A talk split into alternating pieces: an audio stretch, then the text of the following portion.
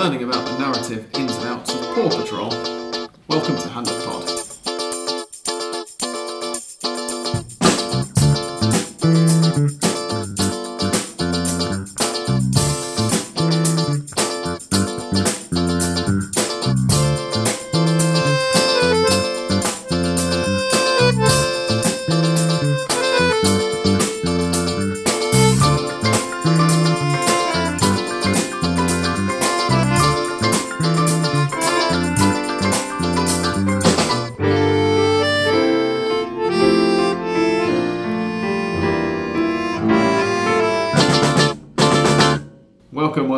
Episode 432 of Hand of Pod. I am joined this week by English Dan. Hello. Or rather, I'm joining English Dan, because as usual, we're in his living room, and you just heard Noel a second ago there as well. He is watching Paw Patrol in the corner, on mute. He's quite unhappy about the muting of it bit, and indeed about the fact that I'm here. Especially, you know what they say about the perfect compromise, it leaves everyone unhappy. And I think that really is the case now. We're unhappy, we have to watch it. He's unhappy, he can't hear it. So we've definitely come up with something here.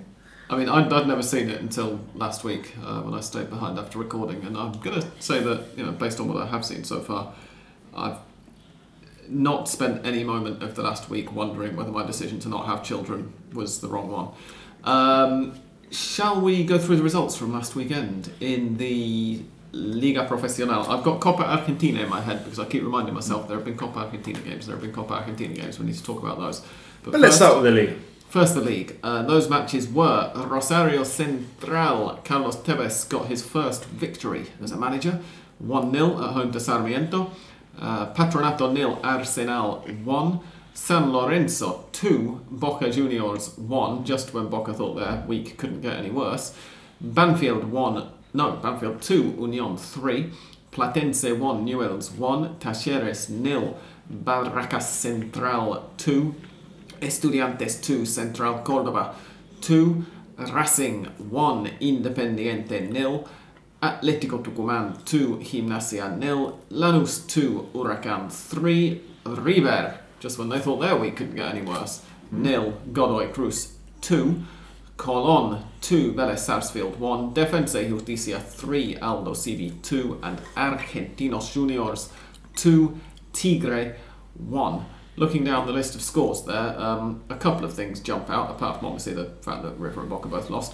One is that we had three matches that finished 3-2, which were Banfield versus Unión, Lanús versus Huracán, and Defensa y Justicia versus Aldosivi.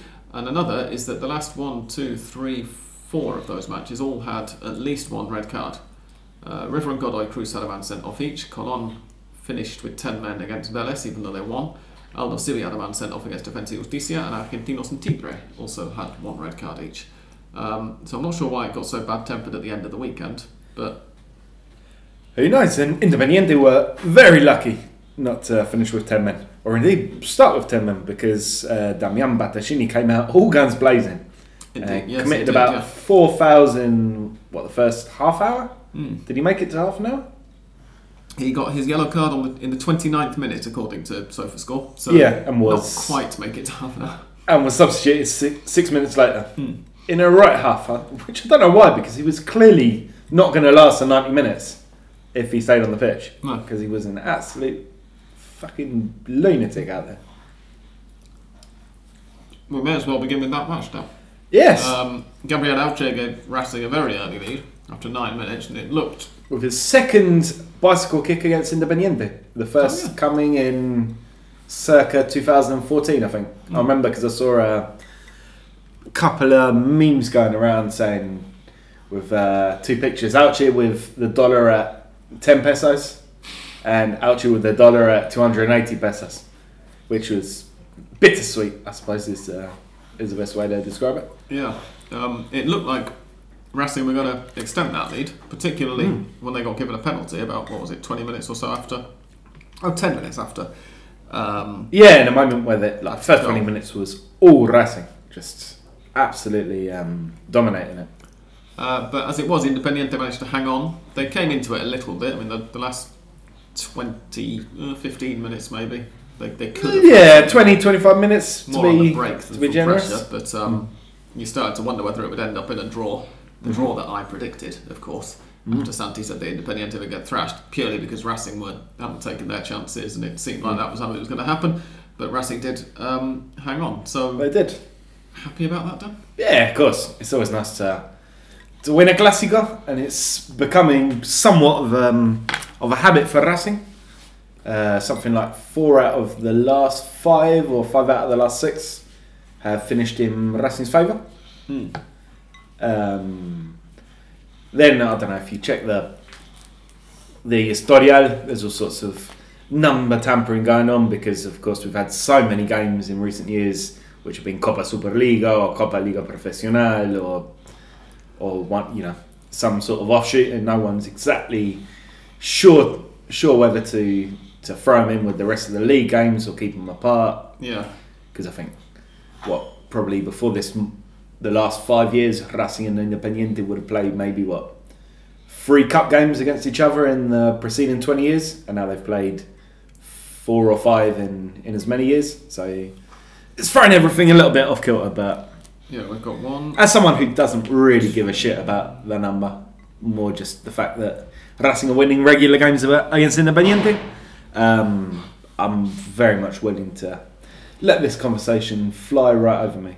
As for the performance, as I said, brilliant first half hour from Racing, coupled with an atrocious first half hour from Independiente. They, hard to describe really just how bad they were. They just hadn't seemed to turn up, couldn't get 2 passes together. And I think Santi's mentioned, or I've read it from other Independiente people, how, Eduardo Dominguez, the now ex-coach of Independiente, has been criticised a lot for kind of his opening tactics and the fact that he often gets kind of the opening, the starting, I might as well say, line-up wrong, and then just has to kind of make it up on the fly. I don't probably watch enough Independiente games to confirm or deny if that's the problem, but it definitely was on Sunday where... Battaglini, as I said, just came out like a maniac,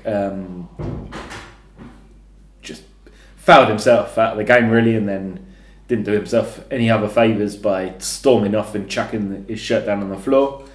I probably should mention something about Joaquin Lasso, the centre-back, who he came in now for Juan Insaurralde, and he's possibly... the worst player I've seen at a Big Five team for quite a while. Probably defence-wise, at least since the final days of Fabrizio Colaccini in San Lorenzo, when he was already 39 and could barely lift his ankles. Christ knows how he's made it that far, because I don't think I saw him make a single pass to a teammate, and I believe he was the one who got caught out for the penalty as well. He took down Emiliano Vecchio with a very clumsy tackle after Vecchio just weaved through the middle of the Rojo defence. That penalty was hit against the post by Coppetti, and I think that kind of took the wind out of Racing sails a bit, would you say? It definitely did to me as a fan somewhat, because you thought, 2-0 after 20 minutes, you're looking at an historic... victory, but it didn't happen. Independiente got that reprieve, I think, very very shortly after. Vecchio had to come off for I think it turned out to be a muscle tear. He didn't look very happy, and that took a little bit of the creativity out of Racing, and because they already had the lead, they didn't particularly need to keep looking for it, and that gave Independiente kind of that doorway back into the game, which they probably shouldn't have had, and they gained a bit of confidence, started pushing forward, and it was a little bit hairy at times in the second half. I don't know if you could objectively confirm that, because obviously if someone's invested in the game, you tend to exaggerate one way or another. I mean, I'd agree that the momentum definitely changed after the penalty. I mean, the way that Coppetti solved the penalty really well to the goalkeeper as well. I mean, he sent him totally the wrong way. He did everything right except just get it inside the post. He smacked it on the post instead of scoring. And then, after that, Independiente for the rest of the... I wouldn't say they were good for the rest of the first half, but... They tightened up. They kind of learned the lesson about what to do. They, I don't know whether they were thinking, right, let's dig in and just make it to the break, just the one goal down and then regroup, which is, whether it's what they were planning to do or not, is what ended up happening. Yes. And in the second half, they were a bit better. And then, as I said, as the game went on, you started to think, they could pinch it here because Racing continue to not quite get there, but... Independiente didn't really create anything that was clear cut. They had a couple of flashes across the box, shots, crosses going across the box, and nobody getting on the end of them, that kind of thing. But and it seems to be a recurring problem for Independiente, which something which I don't understand is whenever I see him, one of the only players who seems to ever create anything is Alan Señora, and yet he's always on the bench, and I don't think he even came on Sunday. No, he didn't, in fact. So I don't know what that's about, but as I admit, I don't watch every single Independiente game, but whenever I do, he seems to be the guy who can make a difference. Yeah, you think you want him in the Clásico, but who knows? All we know at the moment is that Eduardo Dominguez, as I said, is no longer the Independiente coach. He is the second Big Five coach to fall in the space of 7 days, exactly. But he fell on his own sword because he, slightly surprisingly, in spite of what we were saying in last week's episode, he wasn't fired after losing the Clásico. And I think that has a lot... couple of days, right? And then he quit, and the players, or was it the players, said, no, please don't leave. Players and directors. Putting in that amount of effort for him for the last few months. You'd imagine it had... something to do with the last 20 minutes against Racing, kind of suggesting that everything might not be lost. Do we have a replacement yet for him? I was about to ask you the same question. Obviously, it's a shame that Santi couldn't make it this week, but do we know any names that have been flying around now? Can I let you search Twitter? Let's see. While Dan's looking for that, the result leaves Racing 4th in the table. 2 points behind leaders Newell's, Independiente down in 22nd. So very much, at least of the Big Five sides, they're well below San Lorenzo, 11th, Boca and River 14th and 15th. So some way back. What have we got now? Independiente's top target, i.e. completely unrealistic, never going to go target, is Gabriel Alche. Okay. I think we can probably cross that one off to begin with. The more realistic target... they also talked to Ariel Olan, who was there 2017, 2018, won the Copa America. He said no, he's a Católica, and he's not going to leave until the end of... He's under contract at least until the end of the year. I don't know if he will leave at that point, but he certainly won't leave before then. And the most likely target at the moment is Frank Kudelka, most recently in Huracán.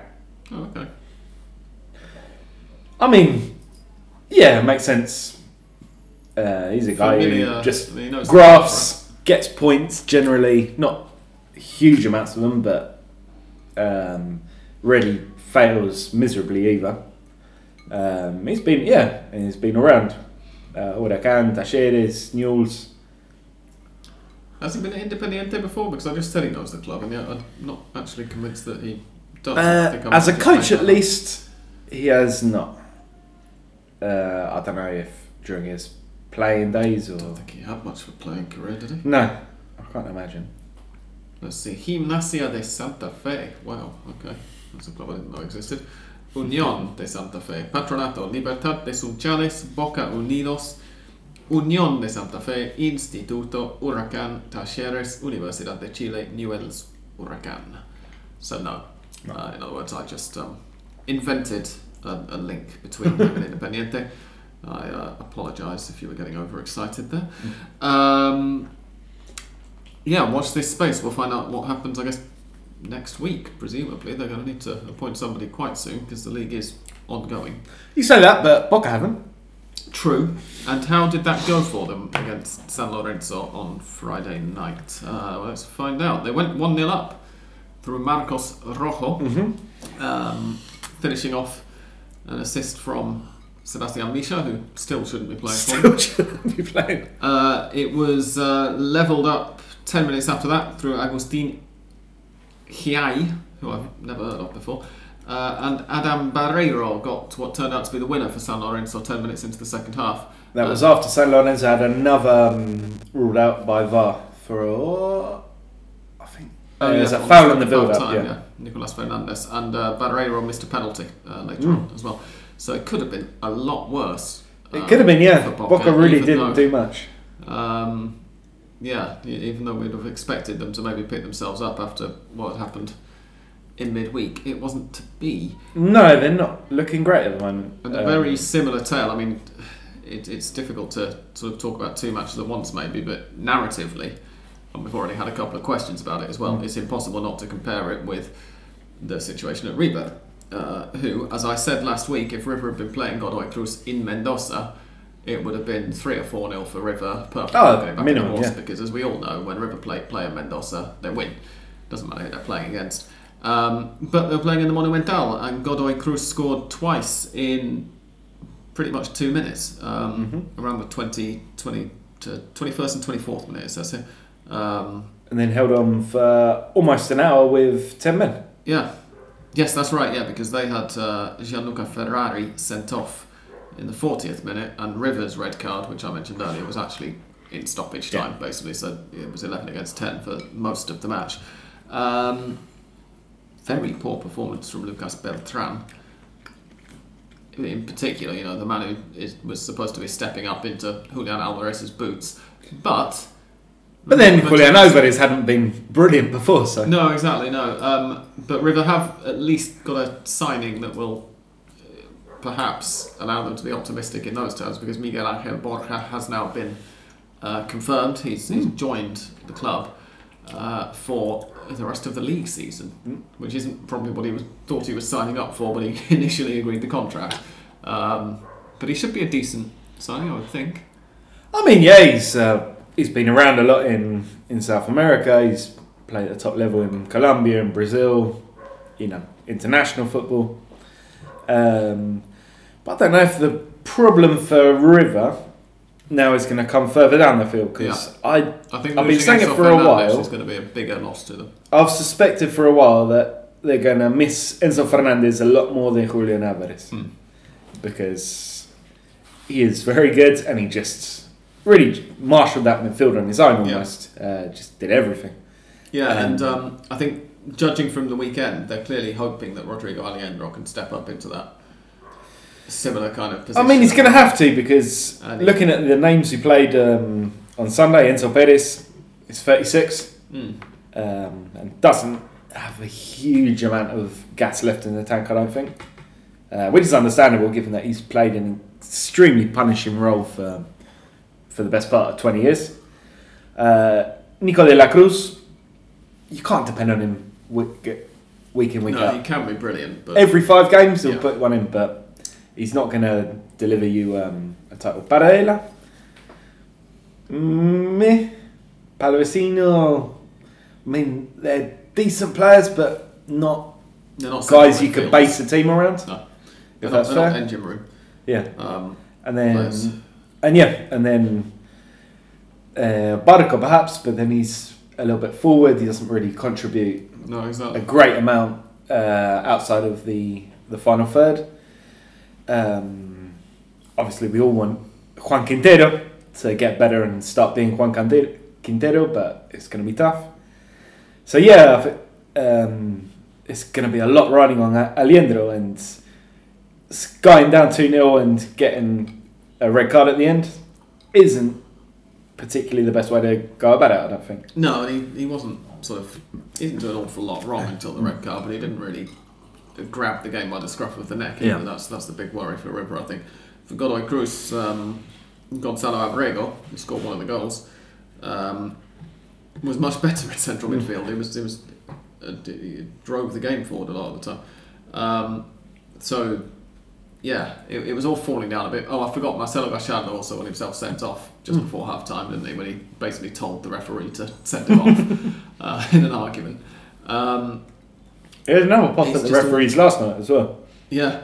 He's not a happy guy at the moment. No, indeed, yeah. So River did get a win in the Copa Argentina last night, which we'll talk about a bit later. But and it all adds to this feeling that the walls are falling down a bit around River, around Boca at the moment, which of course for the rest of the league is fantastic. We've got nice open league season when for the last few years maybe it's been largely a battle between those two teams, and if they can be bothered, then they'll win the league, and if they can't, then somebody else can.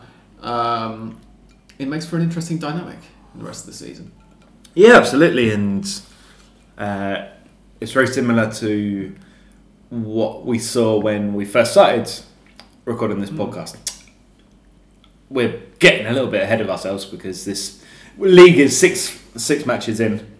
And we're not expecting River or Boca to be relegated at the end of next season, just to be clear. It would be great, but I'm not expecting it, no. But back then, we saw lots of different league winners. We had Argentinos Juniors, just won the league when we started recording. Estudiantes, I think, won it at the end of that year, because this was the Torneo Cortos, where we had two champions a year. Yeah. Vélez won a few. Banfield won the previous year. There was that run where it was something like, I think Arsenal and Sarandí either won it or came. They won it. They won it, didn't they? There was a run of like 10 or 11 different champions and as many champions. Yeah, or something. Lanús got one a couple of years before. Huracán came desperately close under Angel Capa. Yeah, brilliant. Brilliant time to get into Argentine football, which was my case, because you had a lot of teams. You know, they weren't the best teams, but they were all very evenly matched, and probably had 5 or 6 who were up there regularly and giving it a good run, while Boca and River were floundering. Yeah. Who can ask for more? Indeed. So let's hope this is going to happen, and there's a few teams that are stepping up. Racing doing a bit better after a shaky start. Gimnasia took a step back, but they're still up there, and then there's Newell's. So what can Newell's and Huracán? I mean, I said earlier that Newell's were top of the league on 14 points, is it? 15 points. They were held away 1-1 to Platense. Don't know whether you caught any of it, Dan? I did not. No, this is the problem with recording with only two of us, is that we obviously, inevitably, we end up not having caught some of the matches. I didn't catch that one either. But Platense continue to have a pretty good campaign as well. They're sticking in there, yeah. Level on points with Racing, only behind on goal difference. I mean, this is a brilliant thing about this year's league. 2 points separate first from ninth, and Boca and River are not one of them. No, in the top nine. Just what you want. Other second place, Gimnasia and Huracán, in fact, pretty much joined second. They're only separated on goal difference. Gimnasia have +4, Huracán have +3, and their results at the weekend were, where are they? Gimnasia, oh no, they didn't. I was looking at this weekend's fixtures, that's why there weren't any scores there to find. Gimnasia got they were beaten 2-0 by Atlético Tucumán, of course they were, that's why Newell's have gone 1 point clear at the top. And Huracán, who I think are probably by this point now, the team who I'm still most surprised by. I mean, I was surprised by Gimnasia when I hadn't watched any football for 4 weeks. You remember when we recorded right after I'd had COVID, and then we took the week off, or the other way around. But Huracán are the ones who've been really most underwhelming for longest, and it's a bit weird to see them up in third place. And they, of course, were one of the teams who were involved in a 3-2 this weekend. And their second consecutive 3-2, I believe, after the River game. Oh yeah, of course it was. Yeah, they had to come from 2-0 down, 2-1 down at half time as well. Benjamin Gadre scored the equaliser early in the second half. He is owned by Huracán now, or is he owned by Racing? He's on loan at Huracán.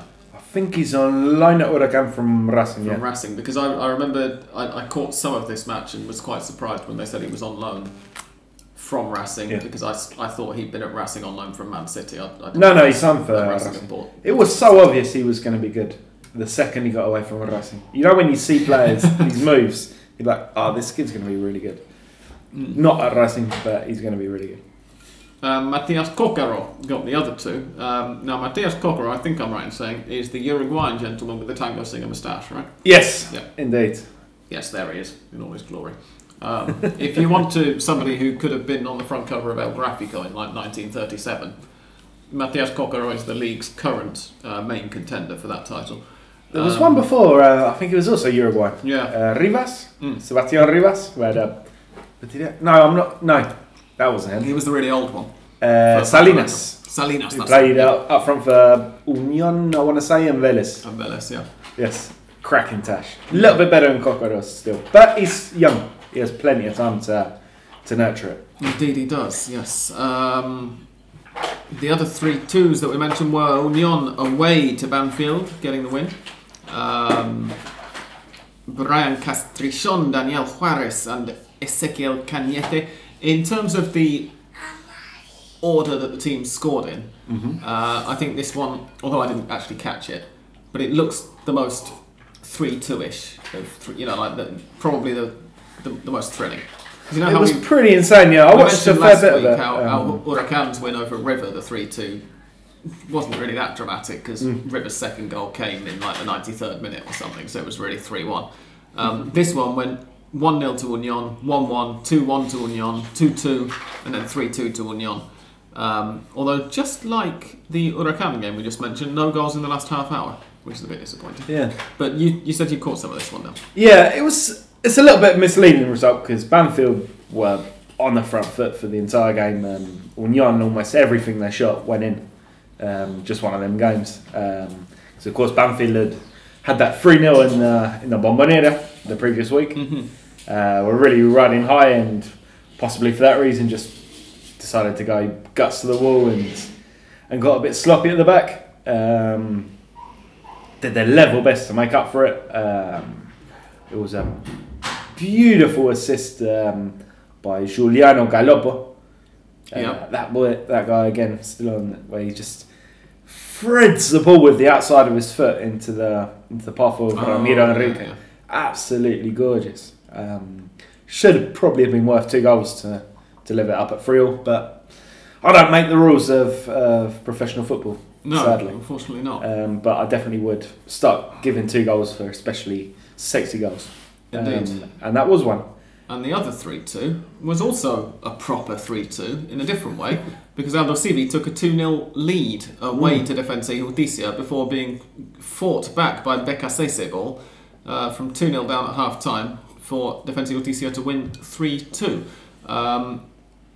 Dan's just mentioned Giuliano Galoppo, who I mentioned a week or two ago is one of my favourite names to say in Argentine football. But another of my favourite names to say in Argentine football is Bautista Kosiubinski, who scored the second goal for Aldosivi in the 18th minute. And Patricio Boulsen, who got sent off in the 40th minute. Boulsen, Boolsen.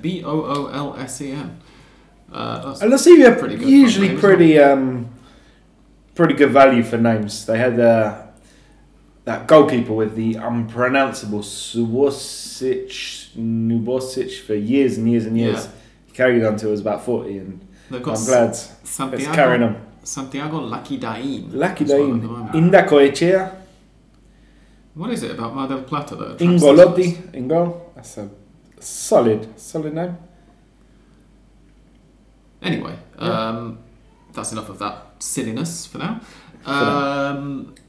Any other matches that you managed to catch, Dan? Anything that you wanted to that you saw over the weekend and thought, I must mention that on the podcast? Let me see. Well, the most important thing was to give Racing's glorious victory the coverage it deserved. Apart from that, I guess. The other one that jumps out to me is that Barracas Central... that's not Barracas Central, is it? I saw the red and white stripes. But I was thinking Estudiantes, of course. Estudiantes drawing 2-2 with Central Córdoba. Because Barracas Central beat Talleres. They did. Another Copa Libertadores quarterfinals. They're still not quite rubbish, even though they went out of the Copa Argentina to River the other night. Talleres still are rubbish, in spite of being in the Copa Libertadores. Yeah. As are Vélez, despite being in the Copa Libertadores quarterfinals. Yeah, they lost points in 25th Colón. And 26th place, Vélez and Talleres. Not great, is it? In fact, the three remaining participants in the Libertadores are 19th, 25th and 26th. It kind of puts into context the whole River winning the Libertadores twice in 3 or 4 years while ignoring the league and only finishing third or fourth or something. Yes, absolutely. Doesn't it? Mm-hmm. This is what you have to do, apparently. Anyway, we're going to take a halftime break now, so don't go away.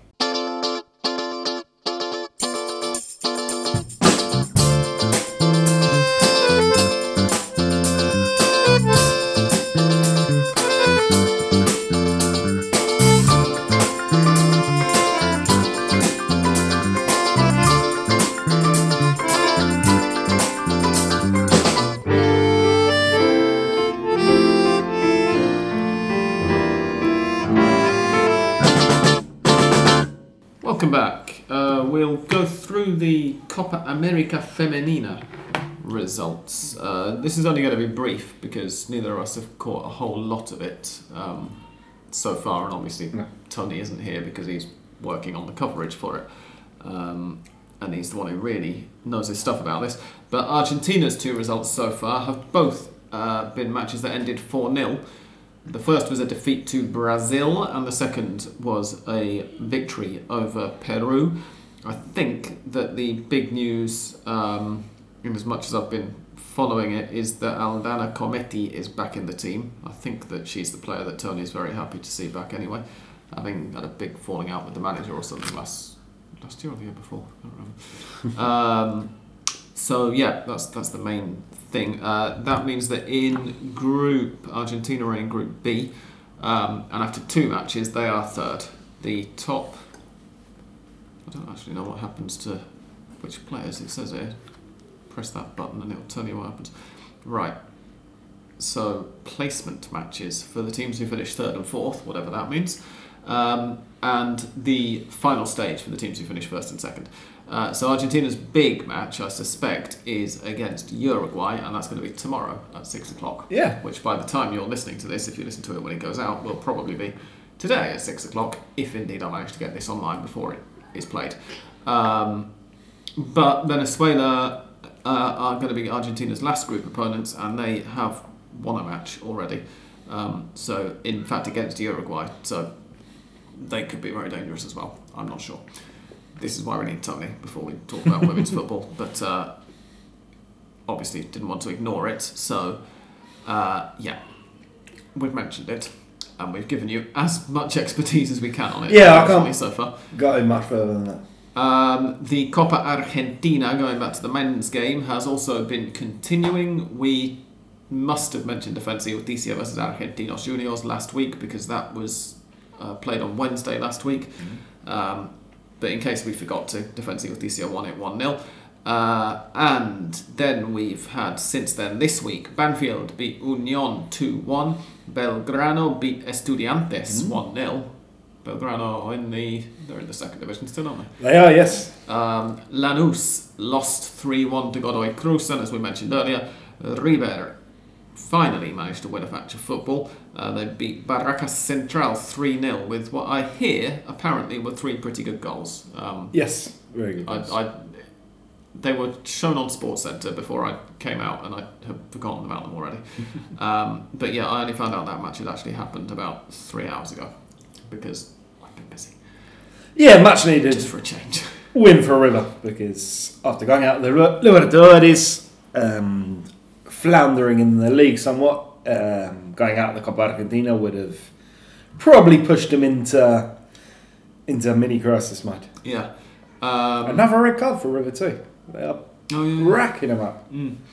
Wasn't Alejandro again, was it? Martínez. David Martinez, very shortly after they went 2-0 up. And Godoy Cruz had two very late goals against Lanús, one in the 87th and one in the 94th minute, to break the deadlock there. It was 1-1 up until those closing stages. So, yeah, that's us up to date with the Copa Argentina as well. I'm not sure what stage this was all happening. I don't even know.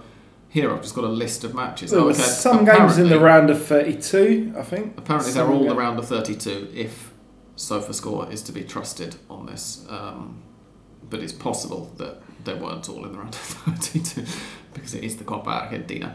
Listeners' questions? Yeah, why not? Rob Fitzpatrick, as you can already tell, this is not going to be quite as long an episode as it was last week. Sorry about that. If you listened to last week's episode. Rob Fitzpatrick says it's going to be a big pod next, I think. Well, yeah, as I just said, hopefully not as big as last week. He sent us a picture of Eduardo Dominguez and says, who can they get in? Who they think will fix this? Pochettino? I suppose we had a go at answering this earlier, really, didn't we? But Pochettino, that was never... If Ainz is off limits, Pochettino would be basically a unicorn. Yes, indeed. We'll have to wait and see, I guess. Kudelka, as you said earlier... Steady hand, at least, which is... A steady hand who's not going to complain that much when the crap Independiente board failed to bring anyone in, as Santi keeps banging home every time he's on the pod. Yeah. Safe pair of hands, not going to do anything remarkable, I don't think, but then who could with this Independiente team? It's not a great situation. No, exactly. I mean, even if money weren't an object, you'd be struggling to work out who... It's always a bit of a crapshoot anyway, right? You always need the right person for the right club at the right time. And it becomes a lot easier if you've got Manchester City money to throw at things or whatever. But, yes, or even Manchester United money, right? Because it's very much the director's fault rather than the fault of the budget that United have been hopeless for the last 10 years. I think we also have another Rob Fitzpatrick question. I think we probably do, because Rob tweeted us that one at the weekend, right after the Classico, in fact. So we will get to it in a minute. Chris Hartley says, hi guys, I have not asked a question for a while. You haven't, have you, Chris? Welcome back. On Tuesday, I heard Tim Vickery say that so far, Racing have been the best team in Argentina over the past year. Why has this been? Dan? Great question, Chris. Glad to have you back, because we need that kind of incisive, insightful mind contributing to this podcast. I think that's a pretty easy answer. I'll go.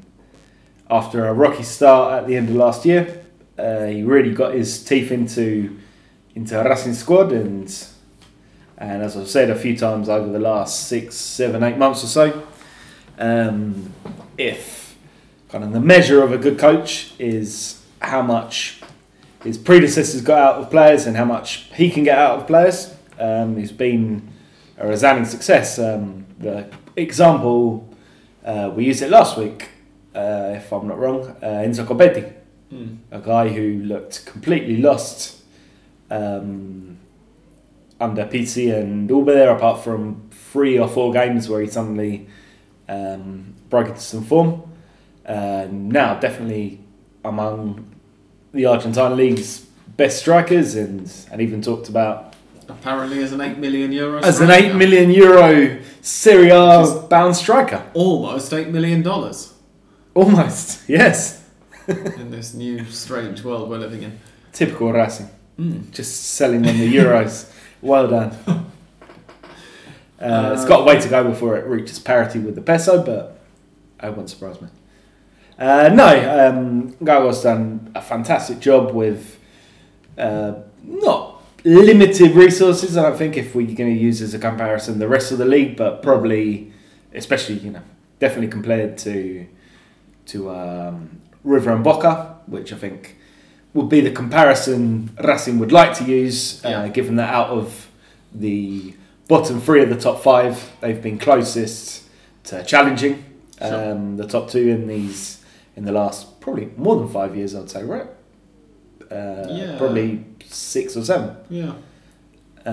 Certainly none of the others have come particularly close. That's a yard. Definitely, they're, you know, of the big five.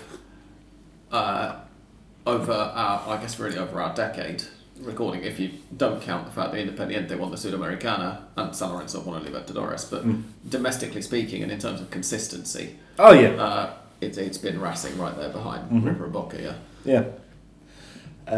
So he's just done a very good job with the players he's got, bringing in a few guys who, with the exception of Edwin Cardona, who's fizzled a bit really, and not found his place in this team. The rest of the guys who've come in have all done a good job. Guys like Insua at the back, Gonzalo Piovi, who was at Racing before, but he'd been out on loan, never really looked like getting into their first team, and he had six really good months at left back. Carlos Alcaraz, the young midfielder, and then they've got a few of the people who were there before, Lolo Miranda, Lima Moreno in the middle, have been key to this kind of this Gago style, which is pressing hard, keeping possession, using the whole pitch. It's been great to see. It was a pain in the ass to lose to Boca and then go out to the Sudamericana. The team had three or four bad weeks, which threatened to undo everything good that had been done for the 6 months before. But they seem like at least now they've stabilised, and especially with Boca and River not doing great, they got a chance to fight for the league for sure. This weekend's game against Newell's is going to be very important because it's another team right at the top and it's in Rosario, no less. Racing away haven't been quite as good as at home this season. But that's going to be a real test, and if they can get something away to Newell's, then we can start thinking about, title challenge, why not? Yeah, indeed. The next question is, I guess, the other side of the coin, really. Peter Strum says, what's wrong with the two biggest teams, River / Boca? I mean, Boca have been broken to some extent or another for a long time. Yeah, it's an interesting one because, I mean, it's not... Although we were talking in the first half of the podcast and I was mentioning how, like, the narrative around them at the moment feels similar. Mm-hmm. They don't actually have the same problems as clubs do. They're kind of institutionally speaking. You would still expect River to have a rather higher ceiling in terms of what they should be able to achieve than Boca. Listen to last week's episode in particular for quite a bit on the Boca boardroom. Riquelme perhaps not being as great a director as some of us thought he might make. Yeah, but it's something that predates Riquelme as well. Yeah, definitely. It almost feels like with Boca that they've become so obsessed with this one thing, the Libertadores, that they can't enjoy success when it comes, which I've had a lot of. Yeah. And B, everything at the club has been subsumed at this one overriding goal of winning the Libertadores, which means they're just an extremely short-term club. Short-term in the sense that the next Libertadores game, basically. That's all they're building towards. Yeah. And they've been unlucky, to be fair, the last two seasons to go out of the Libertadores when they did. If we remember last year, they had those two very questionable disallowed goals against Atlético Mineiro. Mm-hmm. This year, obviously, gone out on penalties to Corinthians after 2-0 draws where probably they could have edged it without doing a whole lot. But I mean, that's the problem with this approach. They had two unlucky games and the whole season's fucked. It's not sustainable. It's not the way to build a football club, really. No, and in terms of how we can connect the two clubs, because the thing that when you started talking, I had in my head that when I got to River, I wanted to sort of say that River had a directorship who came in in 2015, 16? D'Onofrio. D'Onofrio win the presidency. 2014? No, 2013, wasn't it? 2013. He had the short season under Ramon Diaz at the start of 2014, mm-hmm. having won the presidency in December 2013, and then appointed Gallardo, of course. And very clearly tried to, obviously, Argentine clubs' presidents are voted for by the membership. They have a set 4 years in charge, unless you're going to try and do something dictatorial like what happened at Racing or mm-hmm. whatever, and try and tear up the club constitution. But within that format, River tried to, and within the fact that they're in a country with a completely collapsing economy, River tried to put together the closest thing possible to a European style, a big European club at boardroom level and, you know, off the pitch level and the administrative level. And the thing that occurred to me while you were describing what Boca are doing at the moment is that Boca have kind of done that as well, but the avenue that they have gone down, rather than the generic, well-run European club, is Paris Saint-Germain, who are just desperate to win the Champions League and aren't anything like completely dominating the league in the meantime mm-hmm. get in the way of the fact that the guy who's in charge at the moment isn't the right guy who should be in charge at the moment.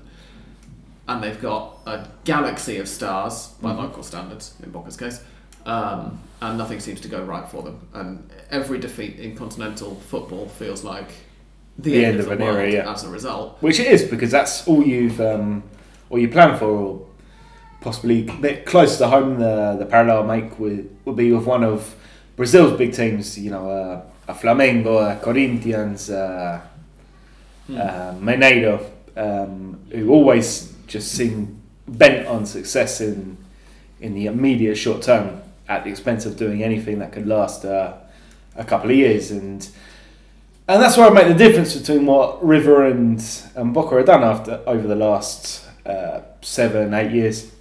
River have, you know, they're two teams who have got a lot more money than anyone else in Argentina. Boca in turn have a lot more money than River, but where River have tried to buy a team, Boca have just tried to buy a trophy. And the results of those different approaches, I think, are evident. You can see them. Yeah, indeed, yeah. And just that. And the other thing is that River took one gamble, calculated gamble, wasn't that big a gamble maybe, to bring in Marcelo Gallardo as coach at the beginning of D'Onofrio's, relatively speaking anyway, the beginning of D'Onofrio's time as president. And, just as I said a few minutes ago, it depends on getting the right guy for the right club at the right time. And Gallardo turned out to be the right person for River. Yeah. And in the meantime, every other club in Argentina have been going through, you know, cycles of trying to find that right person. You know, just as easily, Gallardo could have turned out to actually be, oh, you know what, this guy doesn't really know how to manage. He just used to play for us.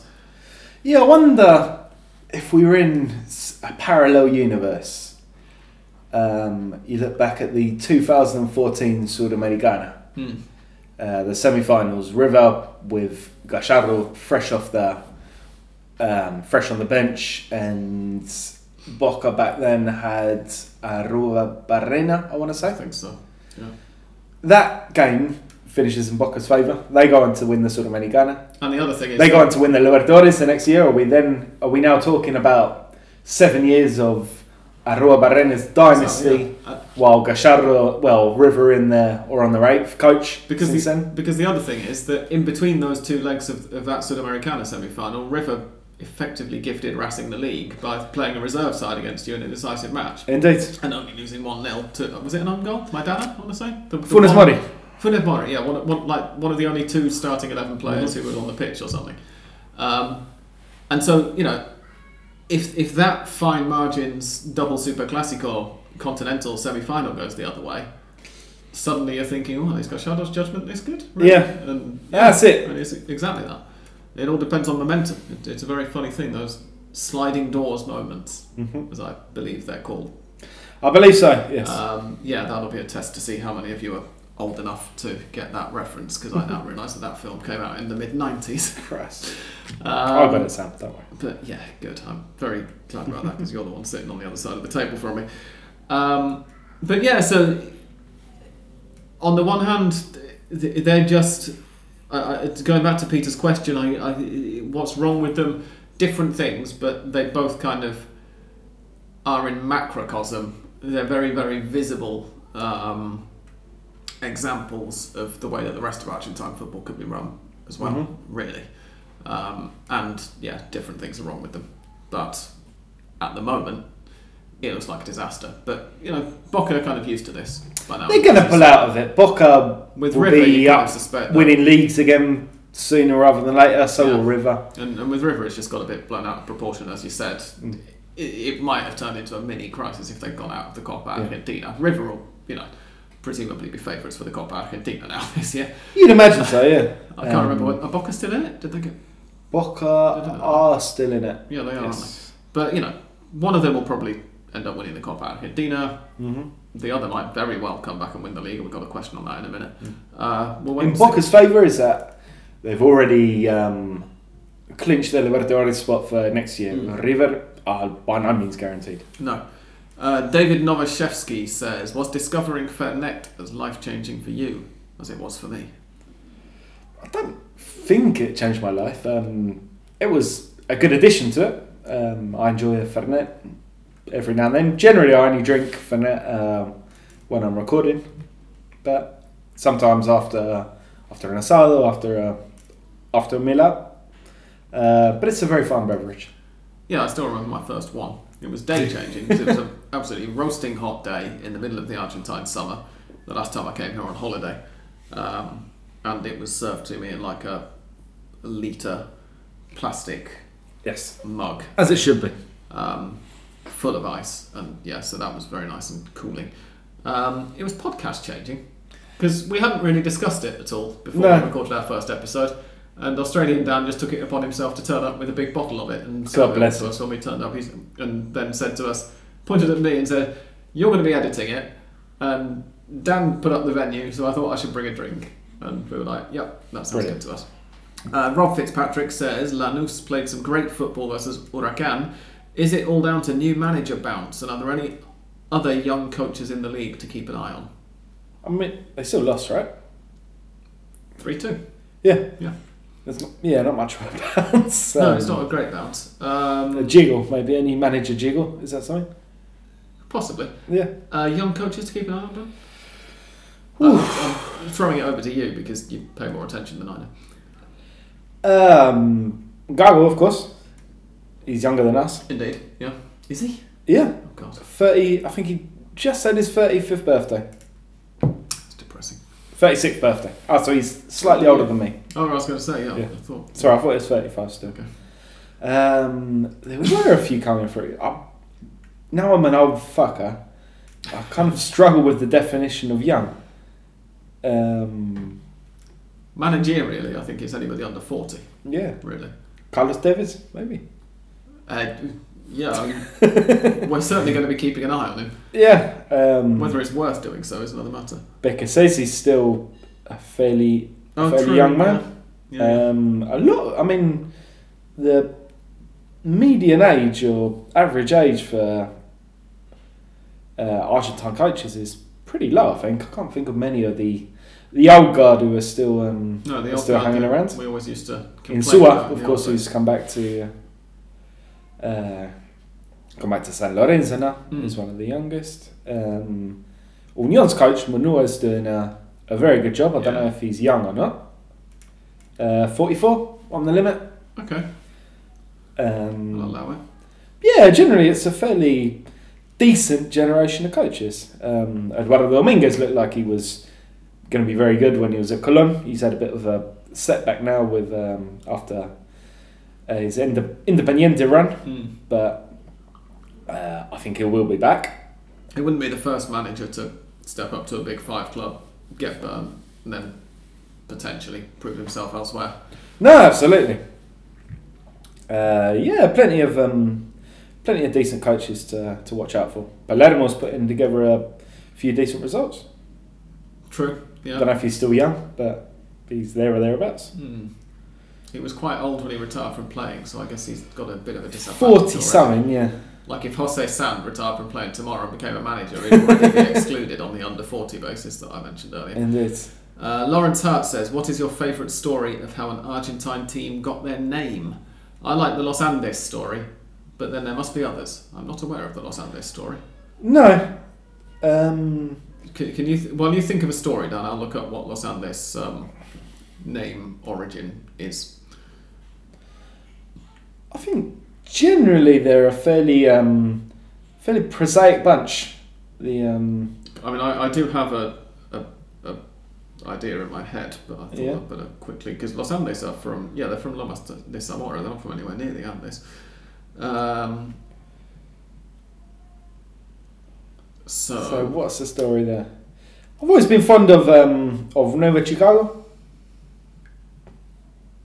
Yes, but then that's essentially because their neighbourhood used to be called the New Chicago because it was a kind of meat packing district.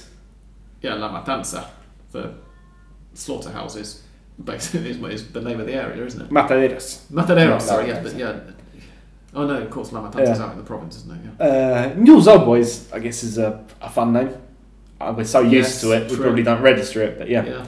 Being the guy, you're calling the team after your old schoolmaster. San Lorenzo's a fun story. It comes after the priest that used to let the local lads in Almagro play in the back garden of the parish church. Mm.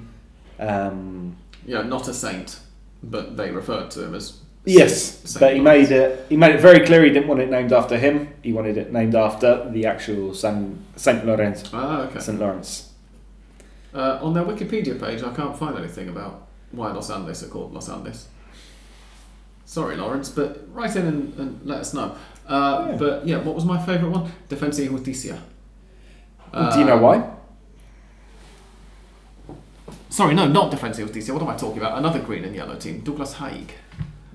They play in red and black. They do, don't they? Yes. Why was I thinking green and yellow? Anyway, Douglas Haig are my favourite ones because they were founded in about 1915 or so, during the First World War, as a club for workers in common with an awful lot of clubs in Argentina, as a club for railway workers. Mm-hmm.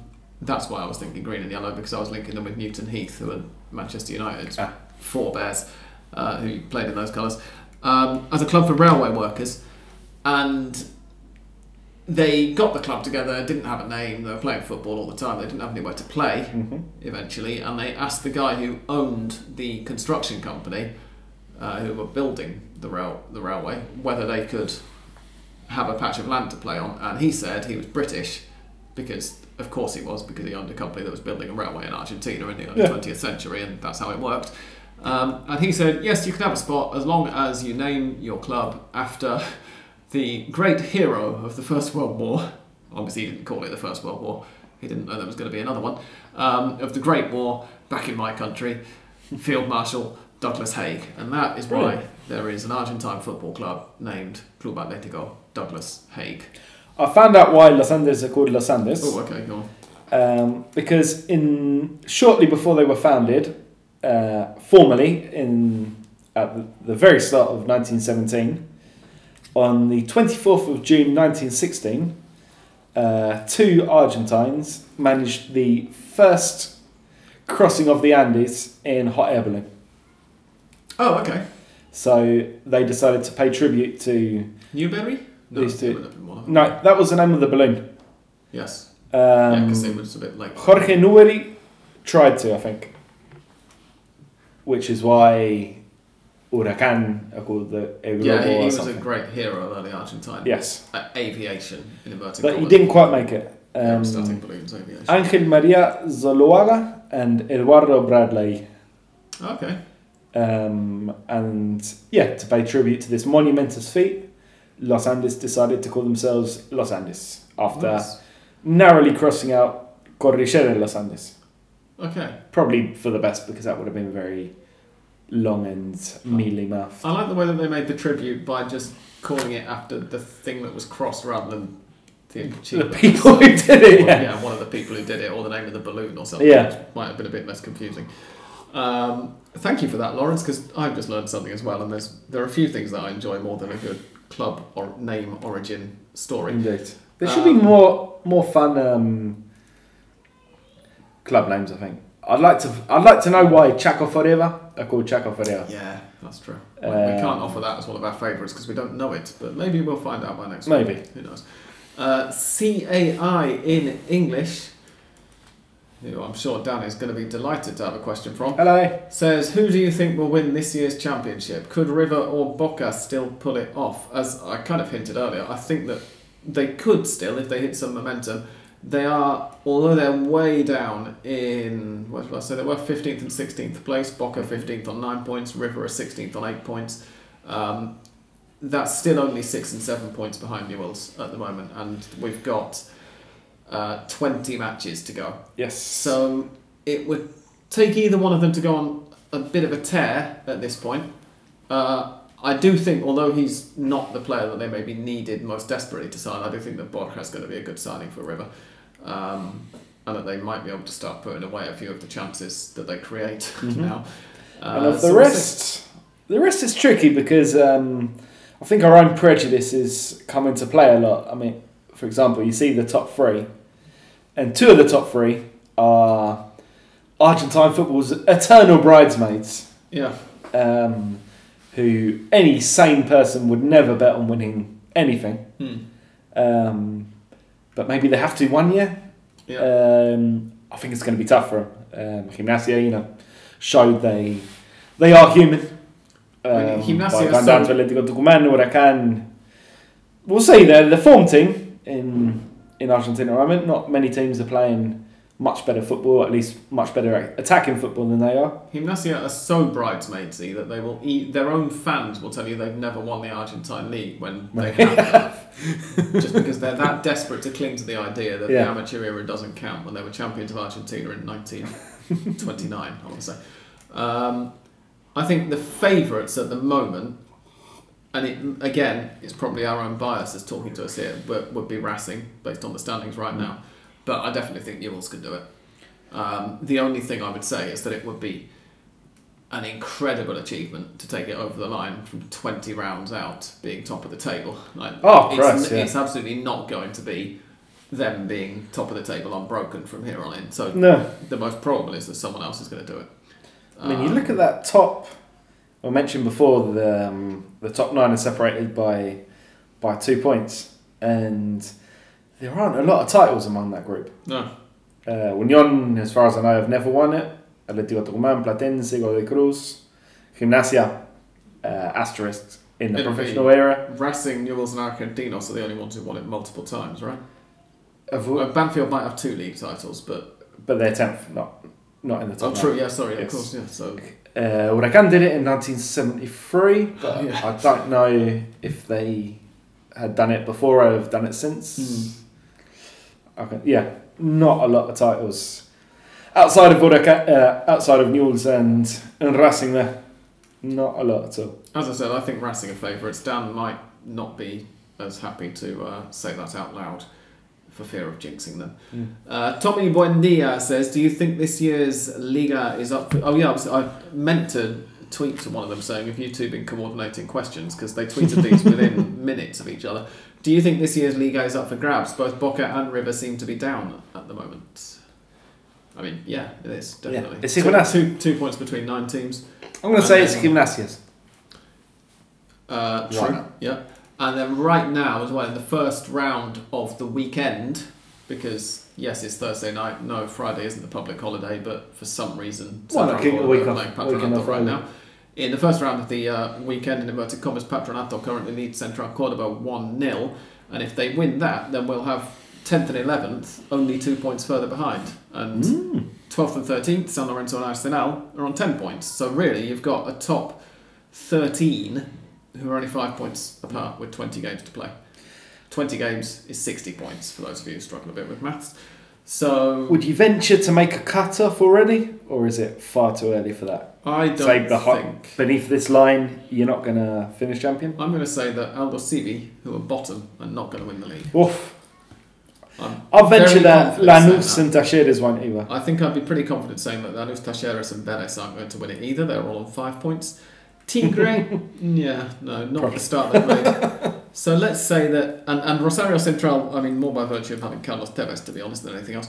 But let's say that everybody from Central Córdoba in 20th upwards, I think I just talked myself into saying that, because it wouldn't surprise me if Estudiantes won it and they're on the same number of points. Well, Estudiantes are going to have another 3 weeks or so distracted by the Libertadores. Oh yeah, they're still in the Libertadores, aren't they? Of course. When does the Libertadores get? That's a good question. Up and down, do we know? I've just gone away from SofaScore. August the something.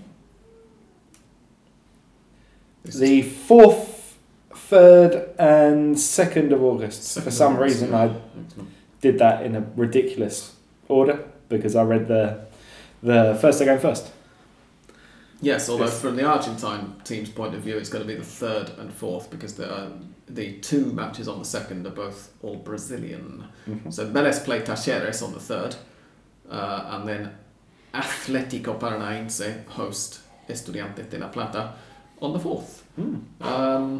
Return legs are both on the 10th, which is interesting. That means Talleres and Vélez get an extra day in between there before their second legs. And we can't have an all-Argentine final. Semi-final, I mean.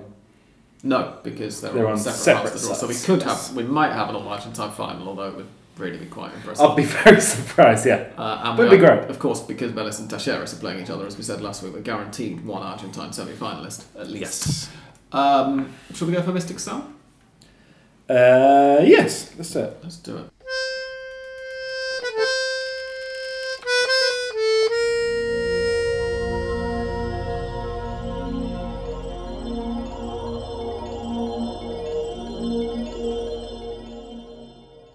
Here we go. I think that Patronato are going to spend the next hour hanging on to the lead that they've got. They might even extend it. Mm. It's always nice when you predict a match that's already happening.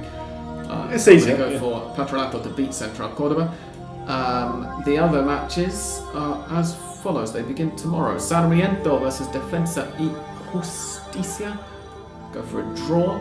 I think Aldosivi will beat Atlético Tucumán, and I think that Platense will get a one... No, I'm not doing scorelines, but I think that they will get a win away to Arsenal.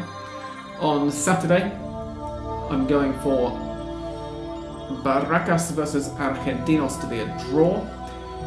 Independiente versus Rosario Central. I mean... Is that going to be a continuation of Independiente's poor form, meaning that Tevez gets the second win in a row? It's going to hurt losing that one if they do. I think it might really sting. I think it is. I think that Central will win that. Gimnasia, I think, will beat Colón, and in the big clash of the weekend, the one that you need to watch. Absolutely. In Rosario, I think that Newell's versus Racing will be... work out how I'm picturing myself in a week's time going through the results and trying to work out what seems least surprising. I'm going to go for a draw. I'm going to sit right on the fence. Sitting right on the fence. Yeah, picking splinters out my ass. Boca versus Talleres. I think it's going to be a Boca win. On Sunday, Godoy Cruz versus Lanús is a Lanús win. Unión, I think, will beat Huracán. That could be another pretty good game, actually. Yeah. Given how both teams are playing. Banfield versus San Lorenzo is going to be a draw. Don't watch that match. Tigre versus Estudiantes. Banfield have been playing last football, isn't it? Yeah. See, I lost track. If you can watch half of it, maybe. Just blank out the side of the screen which has San Lorenzo on it. Tigre versus Estudiantes, I think, is going to be an Estudiantes win. And Vélez versus River. Big grudge match on Sunday nights, from River's point of view at least. I think that's going to be a Vélez win. You reckon they'll do it again? Yeah. Mm-hmm. Apparently, that's probably going to be Borja's debut. He's expected to be hitting the training pitches at full fitness tomorrow and should be at least on the bench for that match. Then we have a midweek round as well. Oh, we do. Mike's probably almost completed by the time we...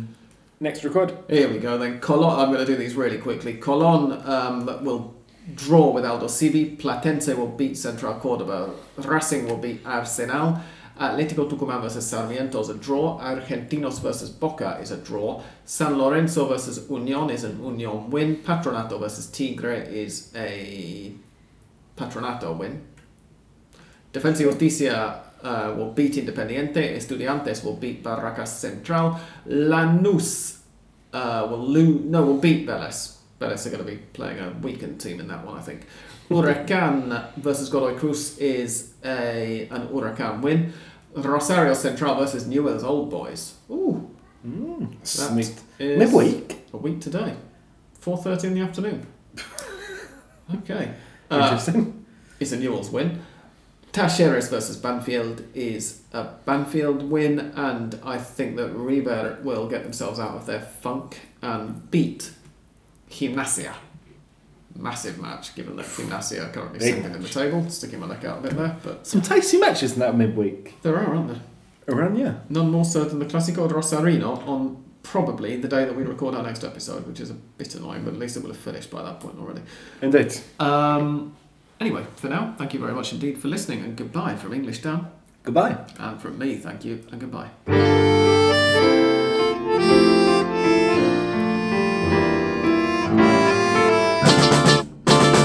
Hello everyone, it's been about 24 hours since Dan and I recorded the episode that you've just listened to, but because I haven't had a chance to edit the podcast yet, I thought I may as well give you a score update on the Argentina match in the Copa Femenina, which is just finished. Tony gave us a bit of a heads up on WhatsApp beforehand that Uruguay were likely to sit back and counter and try to frustrate Argentina, and it pretty much went to plan at half time. For the first half, I should say, Stefania Banini had scored the only goal of the first half, so Argentina went in with a very narrow lead.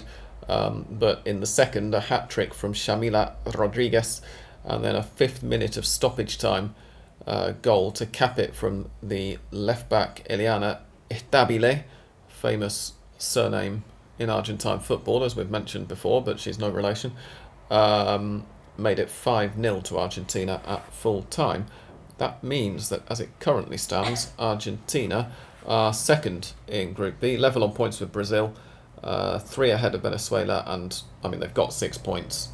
Peru and Uruguay are both without any points, but they have played more matches. Brazil have only played 2 games. Venezuela and Peru are going to play each other, I think, later on this evening. Argentina and Uruguay have now played 3 games each, but it puts Argentina in about as good a position as they could have hoped for, really, after 3 matches, one of which was against Brazil. See you next week.